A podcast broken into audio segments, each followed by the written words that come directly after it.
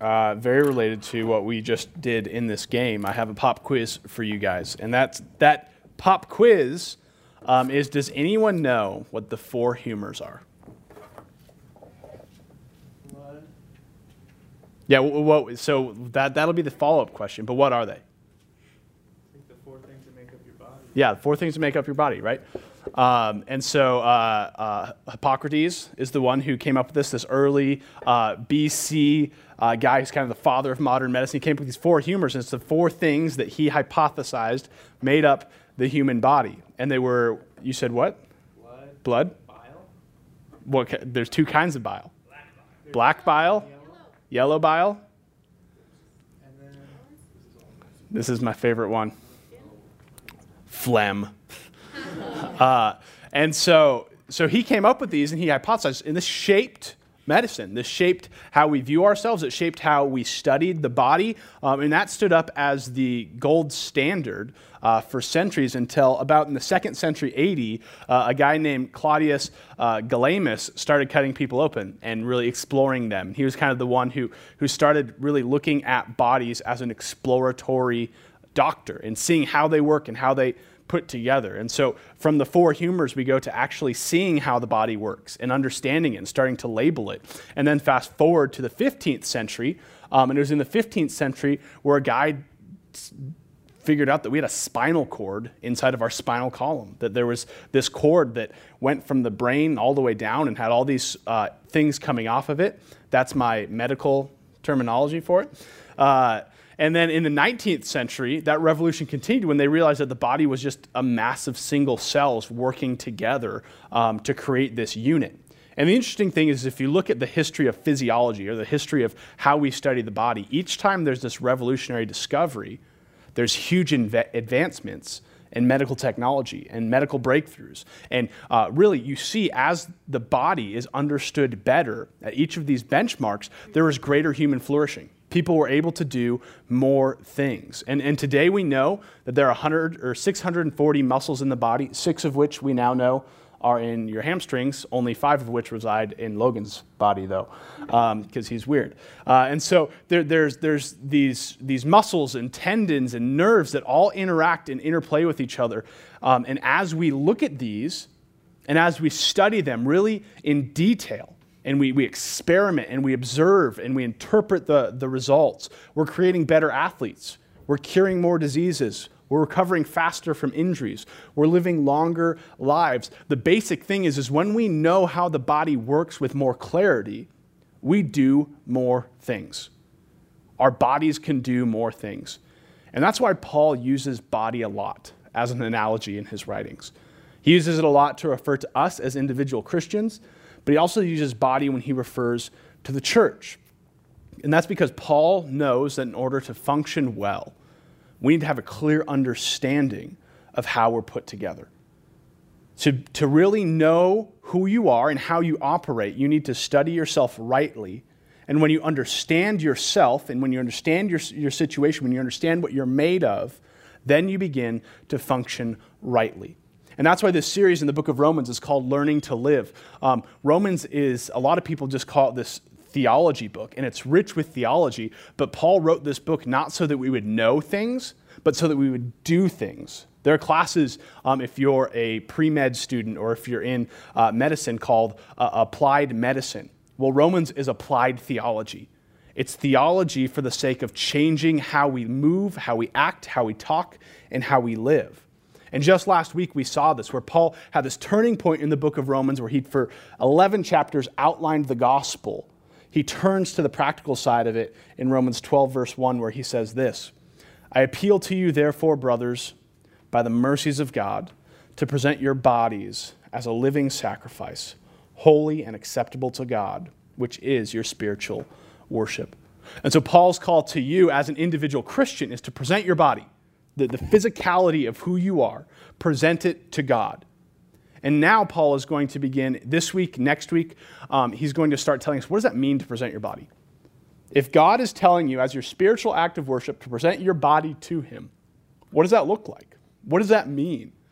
And today, Paul is going to begin to unpack that for us. And what we're going to see today is that Christian living is tied to a gospel understanding of your own body and a gospel understanding of Christ's body. So, Christian living to do what Paul is calling us to do, to live in light of the gospel, right? We talked last week about that therefore word. Because of the gospel, we live differently. Because of the gospel, we obey distinctly.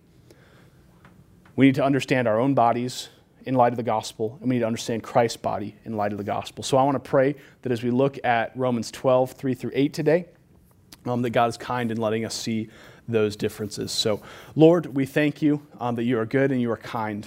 Um, Lord, even just I, I pray with my three year old son when he goes to bed that he would know that you are good, you are kind, and you are loving. And the simplicity of those terms can be understood by a three year old, but as we're here on a, on a university campus and we're studying um, academic fields and we're looking at careers and we're learning and we're growing and we're judging, Lord, at the root of it, we need to know with greater clarity that you are good, that you are kind, and that you are loving. And Lord, when we understand those rightly, it changes how we act, it changes how we live, it changes how we view ourselves. So we pray that happens today because of your word in the book of Romans. We pray this in your name. Amen. So um, let's start tonight by reading our first verse, which is Romans 12, verse 3. For by the grace given to me, so Paul's appealing to his um, apostolic office. God's commissioned him to teach the gospel. He says this By the grace given to me, I say to everyone among you not to think of himself more highly than he ought to think, but to think with sober judgment each according to the measure of faith that God has assigned. So, Paul is lobbying here for Christian introspection.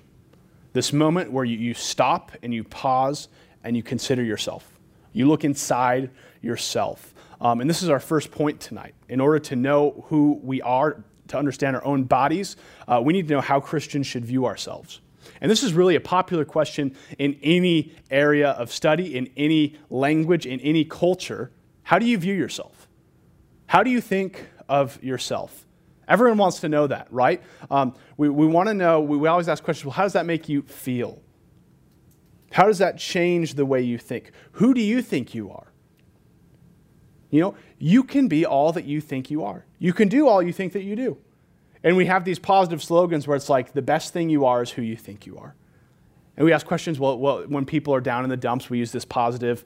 We, we see the quotes on Facebook that your grandma's probably post where it's like, deep down, you just need to have a better view of yourself. Um, and you have a better view of others. If you just forget all the stereotypes of other people and you just give them the benefit of the doubt, we're all good people down at our core. As long as you think you're good, you're good. Don't let the haters hate, right? Um, and, and, Paul here, this is an important question. We should be concerned about how we view ourselves. We should be concerned about how we think about ourselves. We should be concerned with how we think about others. And here's Paul, in light of all of the trash quotes on Facebook, Paul here is saying, according to the gospel, this is how you should think about yourself. So before we even get into that, how do you think about yourself? If someone asks you the question, what do you think about yourself? What's your answer? What's your rule of measure? What do you compare yourself to?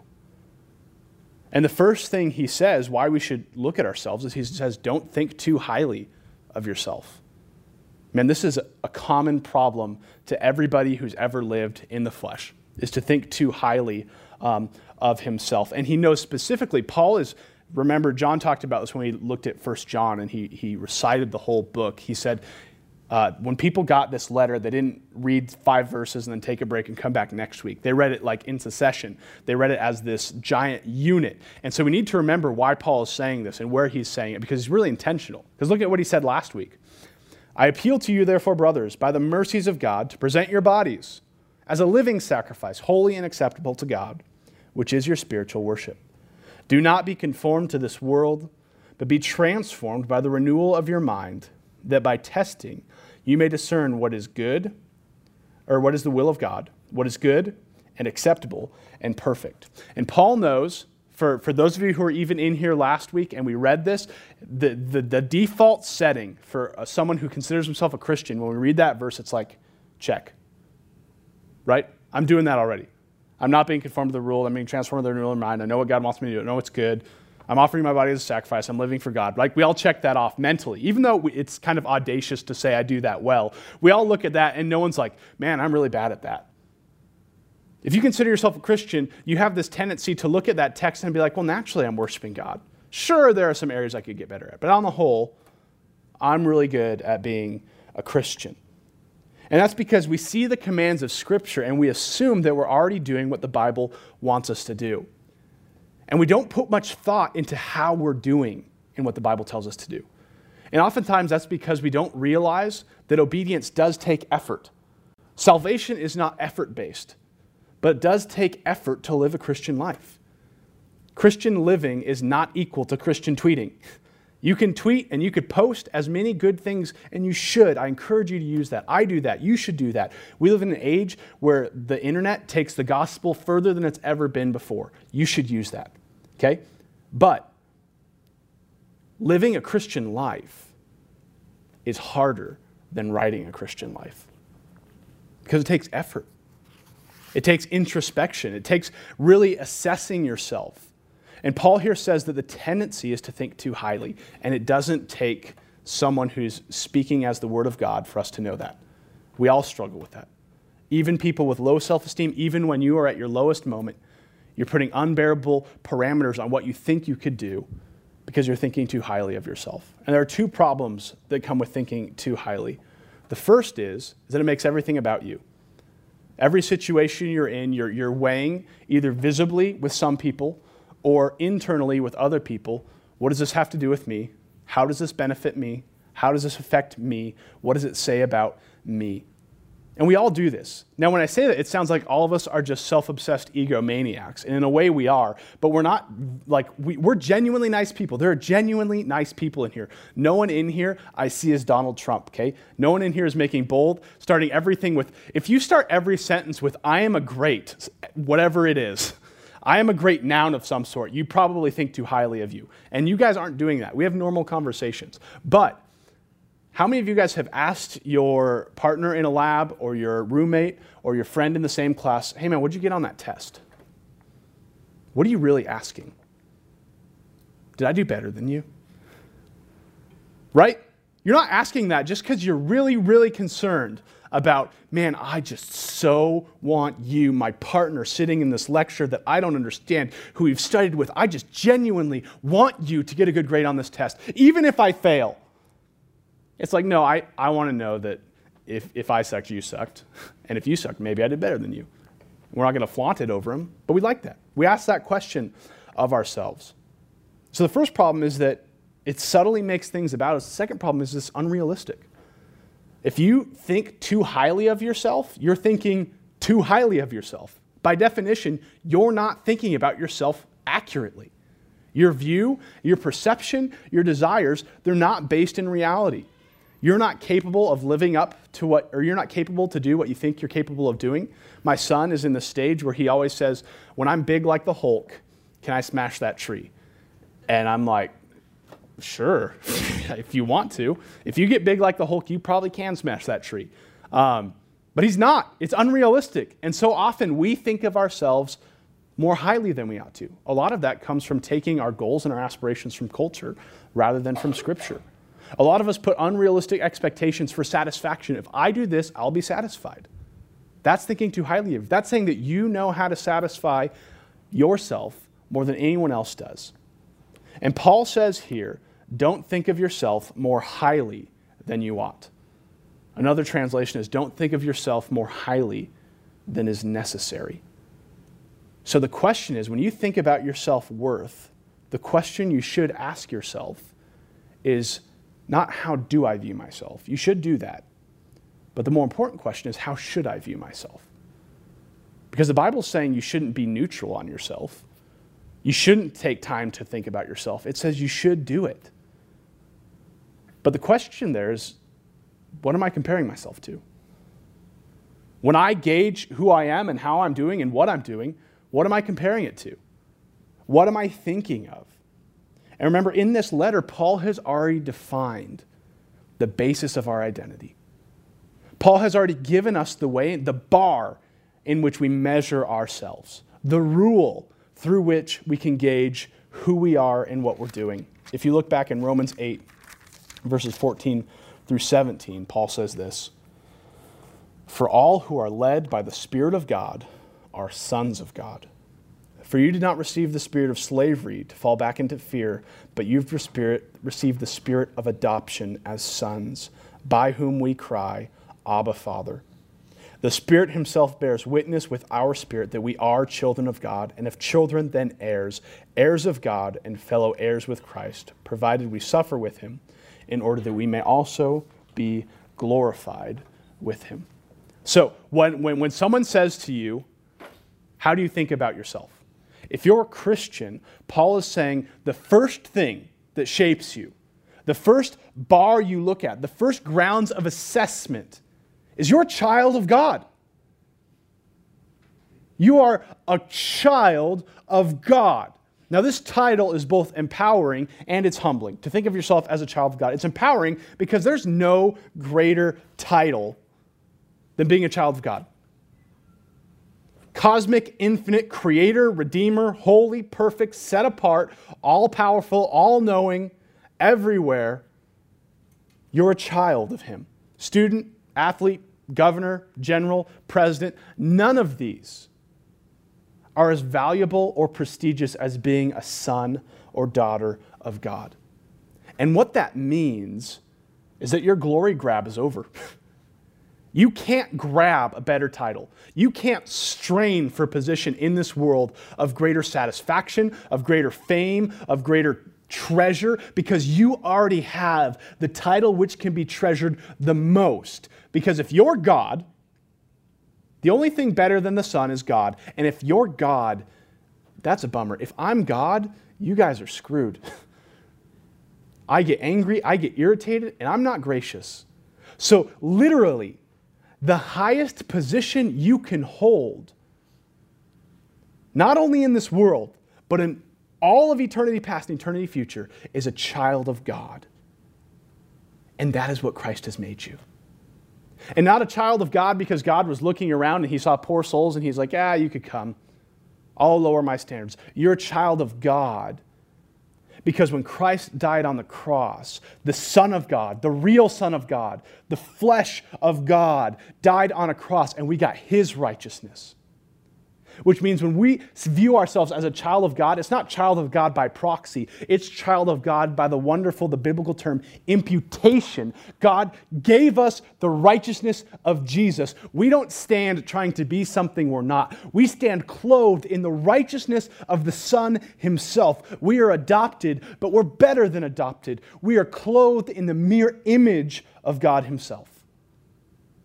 That's how you should view yourself. But it's also humbling because we did nothing to deserve it. Your greatest claim in life, the peak of your identity, is not because you merited it, deserved it, or earned it, but it's something that God gave you in Jesus. And that's humbling. You live in this tension between um, the high status that Christ gives us before God but the lowness of heart we understand when we realize the gospel is a gift. And that's what David, the psalmist, says um, in Psalm 8 when he says, When I look at the heavens, the work of your fingers, the moon and the stars that you have set in place, what is man that you're mindful of him? The Son of Man that you care for him. Man, we should be humbled that we have salvation in Jesus. And that's good. Now, this means if that's the basis of our identity, that means in order to know who you are, the basis of who you are, you need to have a clear picture of the gospel. Paul says in Colossians that your life is now hid with Christ. And if you don't know where Christ is, you don't know where your life is. If you don't know where to find Christ, you don't know how to identify yourself. And that's a problem. People in this world wrestle with changing identities, not because there's so many things to attach your identity to. We wrestle with changing identities and being dissatisfied with who we are because we don't know where to find Christ. But thanks be to God that He's given us a way to find Jesus and to find ourselves and to find the joy of being a son or daughter of God. So, how does your life match up with what Jesus has done? How does your hope line up with what Jesus has accomplished? How do your plans, your passions, and your skills line up with what Christ has purchased you to do? And this is where Paul uses this word. You shouldn't consider yourself more highly than you ought, but think of yourself with a sober judgment. Don't think too highly, but be sober, be realistic, be calculated, be weighed, pause and think about yourself. You see, oftentimes the problem isn't that we think about ourselves too much, it's that we think about ourselves too little, right? And there's our generation is growing up where we can, in a day, eliminate all quiet times. You go to class, you go to the gym, you go to the movies, you come home, and you can scroll Twitter till you fall asleep. You're never alone with your thoughts. But Christians, we should be. You should take time to really think about who you are and what you're doing. Four times in this one verse, Paul uses a verb form of think in Greek. Think about yourself, think about yourself, think about yourself, think about yourself. You should. You should think about how you're fulfilling what Christ has purchased you. You should dwell deeply on what it truly means to be a child of God who was once dead, who is now made alive, who was once an enemy, who is now made a friend, who was once blind, but now he sees. And Paul is hammering this into us because he knows that just like bodies, when you discover how bodies move, they're able to do more. He knows that just as you learn how to understand the gospel in your life, you're able to do things distinctly. And this is where Paul uses that body analogy. Romans 12, 4 through 5. For as in one body we have many members, and the members do not all have the same function. So we, though many, are one body in Christ, and individually members of one another. So Paul transitions from, he talks about the individual. He says, you're, You have 640 muscles, 649 if you're Logan Laird.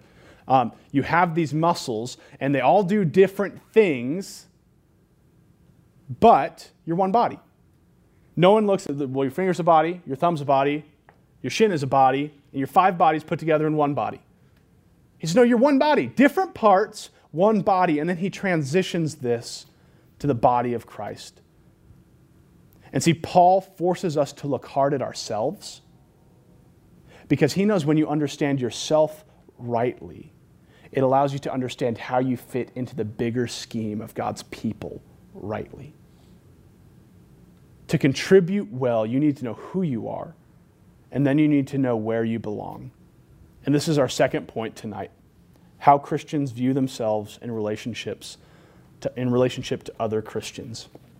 And as a kid, um, I was never allowed to watch Mighty Morphin Power Rangers. Uh, and so I, I, I, desired it with my whole heart. Uh, there's a story of me calling my mother Elvira, Princess of Darkness, because she wouldn't let me watch it. And my dad still swears to this point that if he didn't walk through the door at that time, I'd be dead. Um, but it was all because I couldn't watch Power Rangers. So what I would do is, in my conniving youth uh, was go over to my cousin's house and watch it. Uh, and I loved it because, because what, what was captivating of it then is still, for me, captivating now about Power Rangers. I haven't watched Power Rangers in decades, um, but there's this cool thing because there's really three levels of interaction going on, right? They, they press their little wristwatch thing and they get like spandex clad ninja power suits, right? And so they'll do their ninja power suits that spark when you hit them, right? Because they're like filled with magnesium or something. Um, and then if, if, they, if, if the enemies get too big, they go into their machines called Zords. Well, the, the, the, first is the Zord. And so they go into their Zords, which are like their animals in the original, and then they get weird. They're like Space Rangers and stuff like that. Why is Brazil the only one who knows Power Rangers? Come on, America. Um, and so, so they get these Zords, but then if the enemy is bigger than the Zord, then the individual Zords come together, they join up, and they mighty morphin power morph into a Megazord. And nothing's bigger or more powerful than the Megazord. My dear brothers and sisters, consider the Power Rangers. but seriously, God has given each and every one of you, and we'll look at this in a second, God has equipped each individual not only with salvation, but a salvation which produces gifts. But it was never meant that you would use those gifts or live in those gifts in isolation from the rest of the body. It's seasonally, yes. On a daily basis, sometimes. But God knows that if you are to live separate from the rest of the body, you'll be overcome. You see, that's because the fullness of who you are, to truly find yourself, is to look first at what Christ has done in you. which is what Paul just appealed to. But then also look to see where you fit in the body of Christ. You have to have both of those to truly know who you are. And that makes sense because in Ephesians 3, Paul says God gets glory in Christ and in the church. And if God gets glory in Christ and in the church, you can surely find yourself in Christ and in the church. We are individually responsible. That's what we said, saw. Romans 1 present your bodies. You are individually responsible to present your body, your physical self, your aspirations to the Lord as an act of worship. That means you need to view yourself rightly, what Paul just talked about, in light of the gospel. You need to understand that the gospel has changed you. It's changed your duty. It's changed your loyalty. It's changed your goal. You are now what Paul calls an ambassador for Christ, an evangelist, a servant, a minister of the gospel. But we must understand that it's not just our body which is presented to God. It's not just our body. This, it's not just this body, which will one day be raised again on the last day as a physical body that will have to answer before God, but there's another body. And here in Romans 12, Paul is using this analogy of body to refer to the church, this body of believers. Paul uses this all throughout his books, but especially in Ephesians. In Ephesians, we see Paul um, says that all of us are like the body growing together into the head, which is Christ. But then Paul says this, and this is really interesting in Ephesians 5 25 through 27. Husbands, love your wives as Christ loved the church. Just one practical thing there. Um, we talked about not being able to know yourself without knowing the gospel. Um, this is relevant for both ladies and men in here. Husbands, you will not be able to love your, your wife to the fullest love unless you know what Christ did to purchase you. And ladies, you will not be loved fully unless your husband knows what Christ did to purchase him. Okay? All love outside of the gospel is a lesser love. So only when we know that gospel with great clarity can we love each other to the fullness of the word that God Himself has made. And a sidebar Husbands, love your wives as Christ loved the church and gave Himself up for her, that He might sanctify her, having cleansed her by the washing of the water with the word. Now listen here so that he might present the church to himself in splendor, without spot or wrinkle or any such thing, that she might be holy and without blemish. You see that dual presentation there? You are responsible for presenting your body to God in light of your salvation. And it's not this obligation that is a burden, but it's a joyful response of worshiping the God who saved you from sin. But Jesus is also responsible for presenting a body. And Jesus, the body which Jesus is presenting is the church. It's his bride. It's his helpmate. And what the church does is it helps Jesus do things. It helps Jesus glorify God. It helps Jesus uh, accomplish the plan for redemption. And we find the origins for this all the way back in the Garden of Eve the Garden of Eve. Um, well, she probably did some stuff in it. Uh, the Garden of Eden, um, where, where here you have God who created Adam, and he looked at Adam and he said, It's not good that this Adam, this man, should be alone. And so it says, And God made him a what? A helper. And he made Eve his bride. And Paul later on in Ephesians Right after the verses we just read, he says, This mystery is profound, and I tell you it refers to Christ and the church, speaking of marriage. So, all the way back in Genesis 2, we see man and wife we see Jesus in the church. And even in Romans, Romans 4, um, I believe Paul calls uh, Jesus the greater Adam, the true Adam. And where God gave Adam Eve as a helpmate, God has given the true Adam, the new Adam, the church as his helpmate to do things, to not be static, to not sit on a shelf, to not simply exist, but to be dynamic in what it does. You are not meant to live outside of Christ or outside of his church. In fact, you can't. Dis- disembodied bodies are no good to anyone.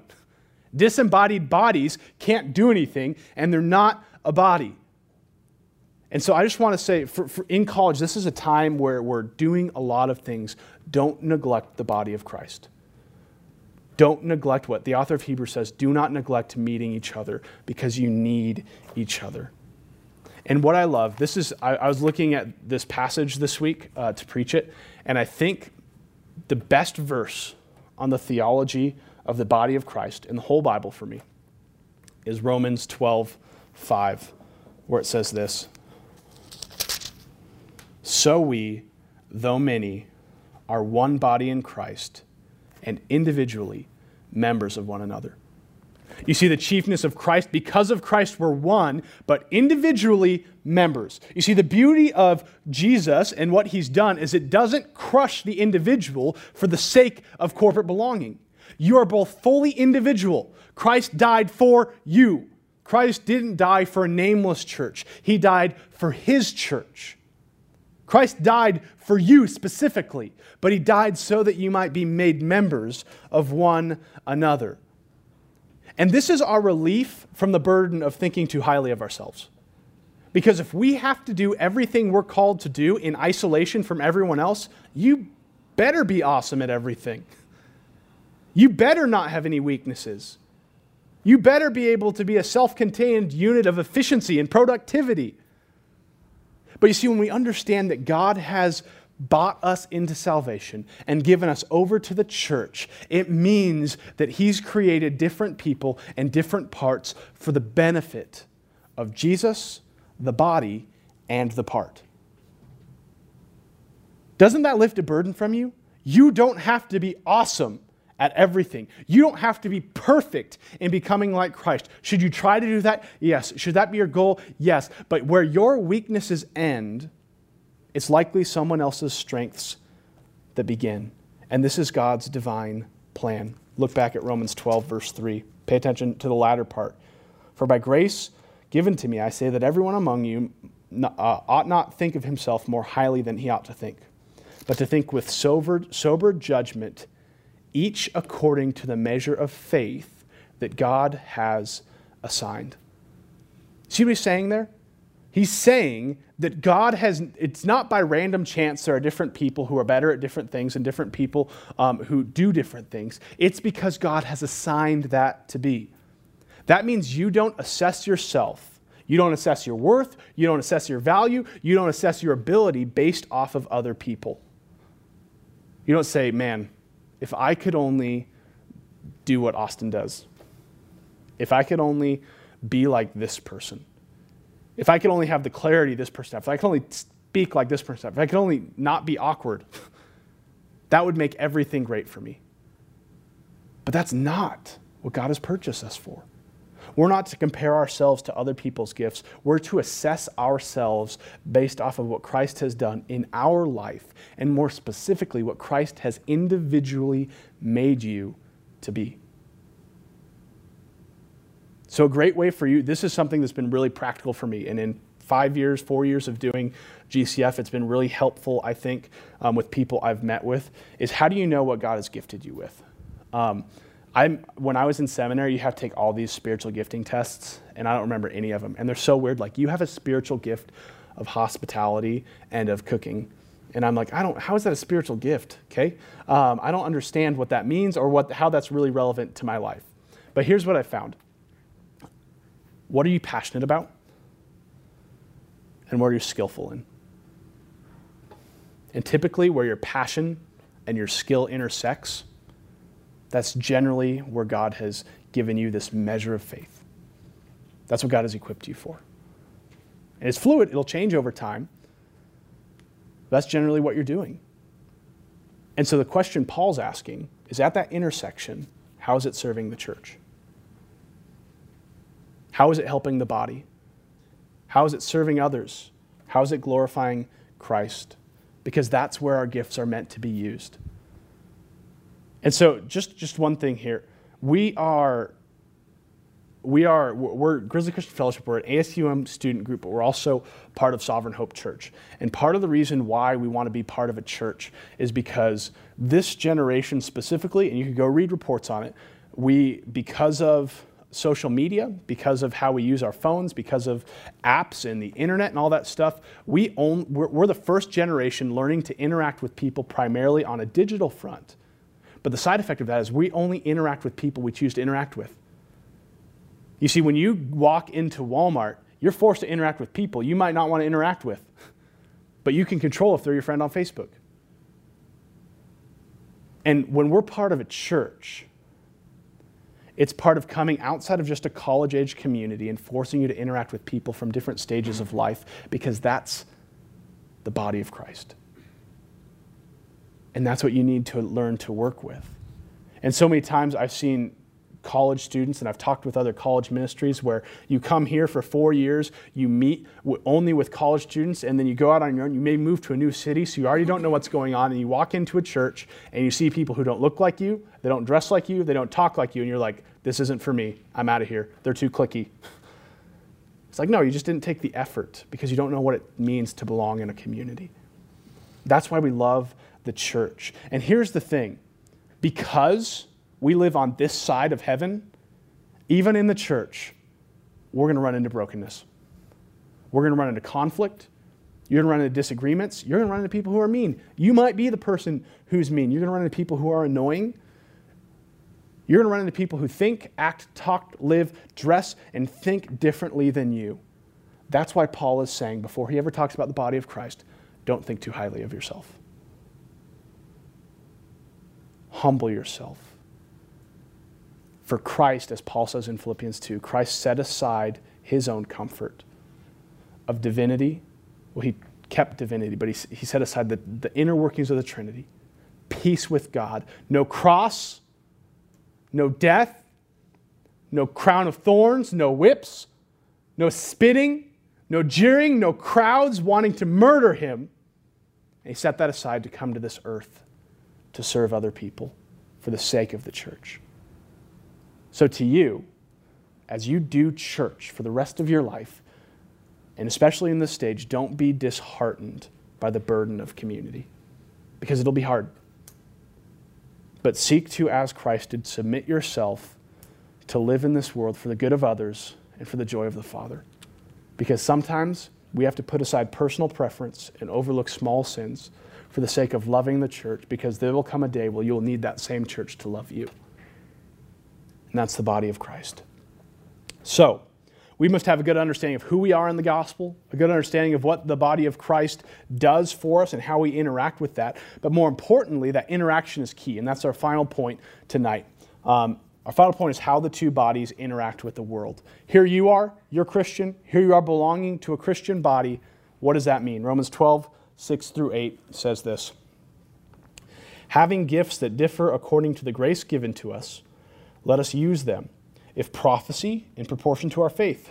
If service, in serving in, uh, to the one who teaches, in his teaching.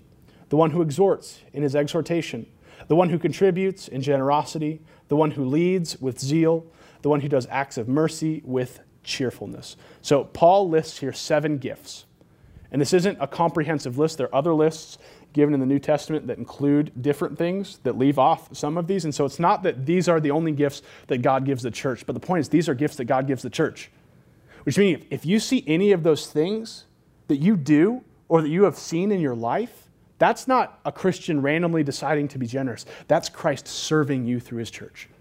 That's the power of the cross at work in your life. You want to see practical applications of the gospel? Where have you been served by someone?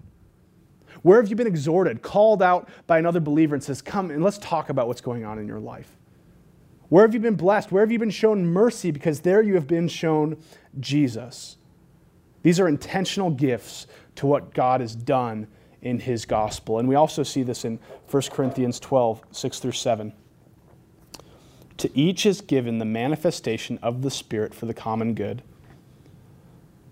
Or, excuse me, starting in verse 6. And there are a variety of activities, but it is the same God who empowers them all in everyone. To each is given the manifestation of the Spirit for the common good. And here's the beautiful thing about the church. And this is where that individually members of one another is important because there's uh, almost every week so far I refer to political things, but it's just so prevalent right now. There are thousands of people showing up for rallies of the really five remaining candidates um, from each side, and they show up. And they find identity in that. They are a Sanders supporter, a Rubio supporter, a Trump supporter. That's who they are. It's dictating what they wear, what they put on social media, it's dictating where they spend their money. But here's the thing if you switch from Trump to Rubio, or from Bernie Sanders to Hillary Clinton, and you're sitting at one chair and you're holding one sign, next week, what's going to happen to that empty chair? It's going to be filled. And someone else is going to be holding that sign.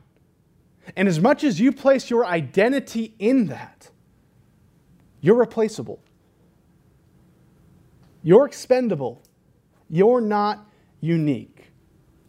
But this is where what we just read and what Paul has already shown us in Romans is important because Paul has shown us, he's lifted up the hood of God's machine of salvation. And in it, we see that there are only unique people in the body of Christ. That's because in Romans 9, we see this God who takes charge of salvation. We see this not that you accidentally found God, but that God found you that we didn't choose God, but that God chose us and we responded to his mercy on the cross. That means that if salvation is by the will of God, if salvation is by God's will, and if God's gifting is your life is by God's will in salvation, we saw 1 Corinthians 12, God gives gifts to everyone who has the Spirit. That's all believers.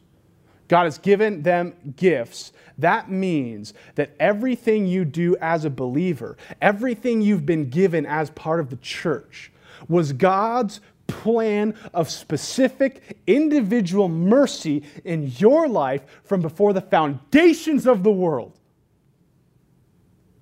You see, in the gospel, you find individual uh, identity, which is long suffering and enduring and not able to be tarnished, but you also find how it interacts with a group to find a more robust, more interactive identity in your life. That means that there's no junk drawer giftings.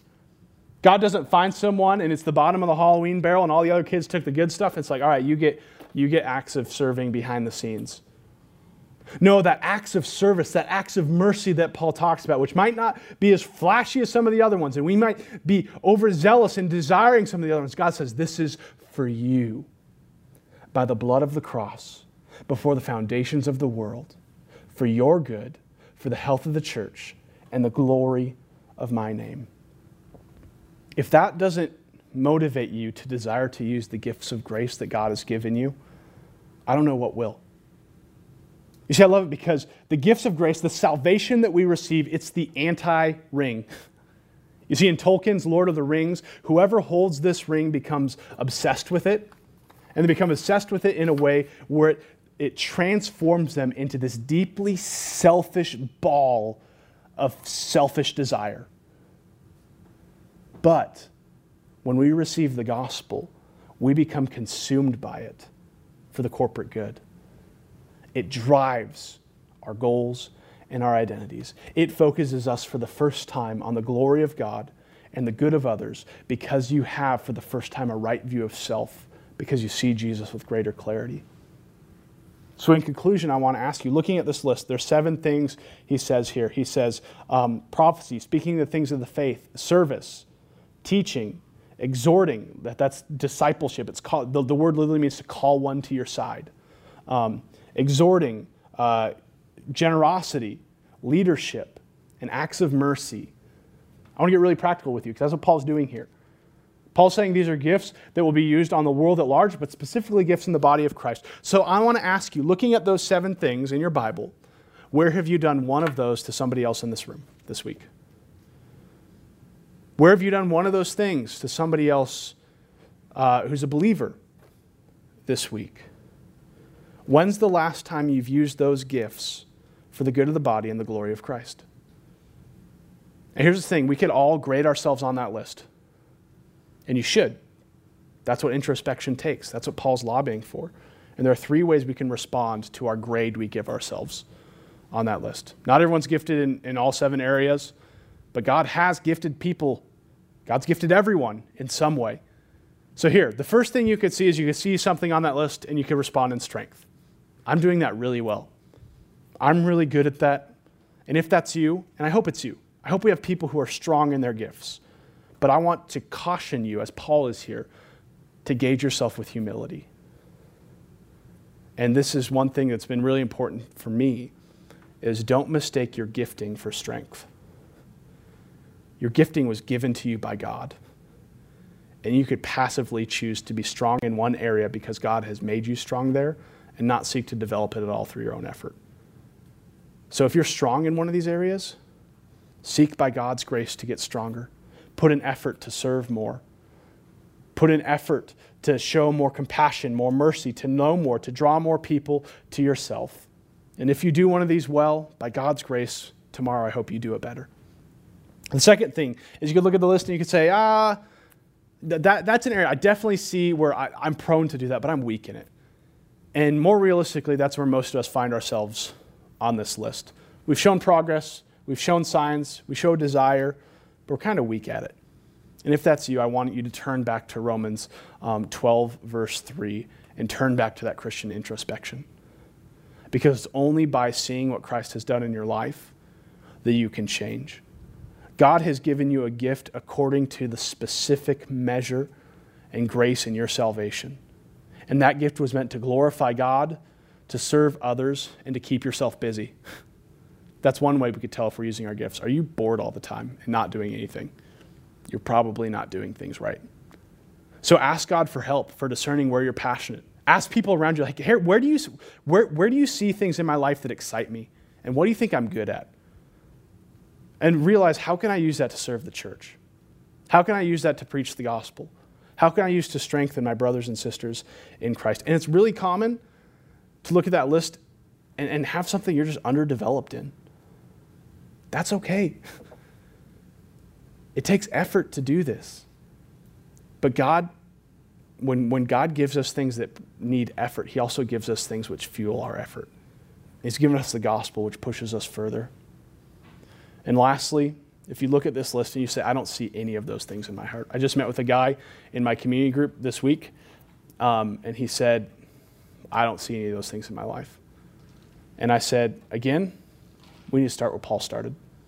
Look soberly at yourself in light of the gospel and realize that if you truly are saved, God does give gifts. And by his grace, they will grow in you but look at how they will grow. We saw this last week. Romans 12, 2. How do we discern God's gifts? Do not be conformed to this world, but be transformed by the renewal of your mind, that by testing you may discern what is the will of God, what is good, acceptable, and perfect. See what Paul says in order to discern, in order to know, in order to see, you need to worship. God needs to change your heart. The service of Jesus must, must start with the worship of Jesus. If you're not worshiping Jesus, if he's not worthy of glory and honor and praise in your life, it's going to be hard for you to discern how you use your passion to serve or do anything. But together, as we learn more about the gospel, we'll increase our knowledge of Christian physiology. We'll know how we work better as individuals, and that'll make the whole body work better. That means that GCF and whatever church you go to, it will function with greater passion and praise to Jesus because it has a better understanding of who it is. So I tell you to know the gospel, serve the church, and be the body. Let's pray. Lord, we, uh, we need grace and we need help. Lord, I ask that you show us where we're weak. I ask that you encourage us where we're strong. And Lord, I pray that. Uh, that those of us in here who are yours that we will have clarity on what you've done with us, and that will force us to do things both as individuals, but also as this corporate body of Christ.